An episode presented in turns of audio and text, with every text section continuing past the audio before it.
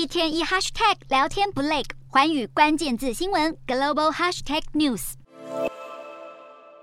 美国其中选举的民生议题至关重要，各界都非常关心政府的财政政策会走向什么方向。首先，税制改革部分，总统拜登曾经建议要对石油公司课征暴利税。不过，向来倾向资方提倡减税的共和党不太可能批准这个提案。任何针对富豪增税的提案，恐怕也都会遭到反对。但是反过来，如果共和党想要减税，没有与民主党和总统拜登合作，也会窒碍难行。再来是债务上限问题。上一回联邦债限的提高是在二零二一年十二月，由于明年可能会再度遇到债限问题，为了确保债市顺利运作，可能会需要高达二十四兆美元。共和党方面已经放话表示，如果想要提高债限，政府必须要减少支出。但是民主党想要推动的尚未完成立法的议程，包括扩大医疗保险以及免除儿童托育的税收等，都会让政府增加支出。所以债线问题恐怕将陷入僵局。再来，社会保障跟医疗保险等也面临偿付能力的问题。有民主党参议员认为，必须改变支出，强化社会保障计划。未来两年内可以推动两党立法，解决重大的权益法案。但共和党议员则认为，所有的联邦支出每五年就该进行一次展期投票，如此才更容易减少。社会保障的支出。至于对联准会的态度，两党则是比较有共识。多位民主党议员已经呼吁联准会主席鲍尔要放缓升息，也有共和党议员表示，就算市场状况不佳，也应该避免购买政府债券。未来两党可能进行更多的审查。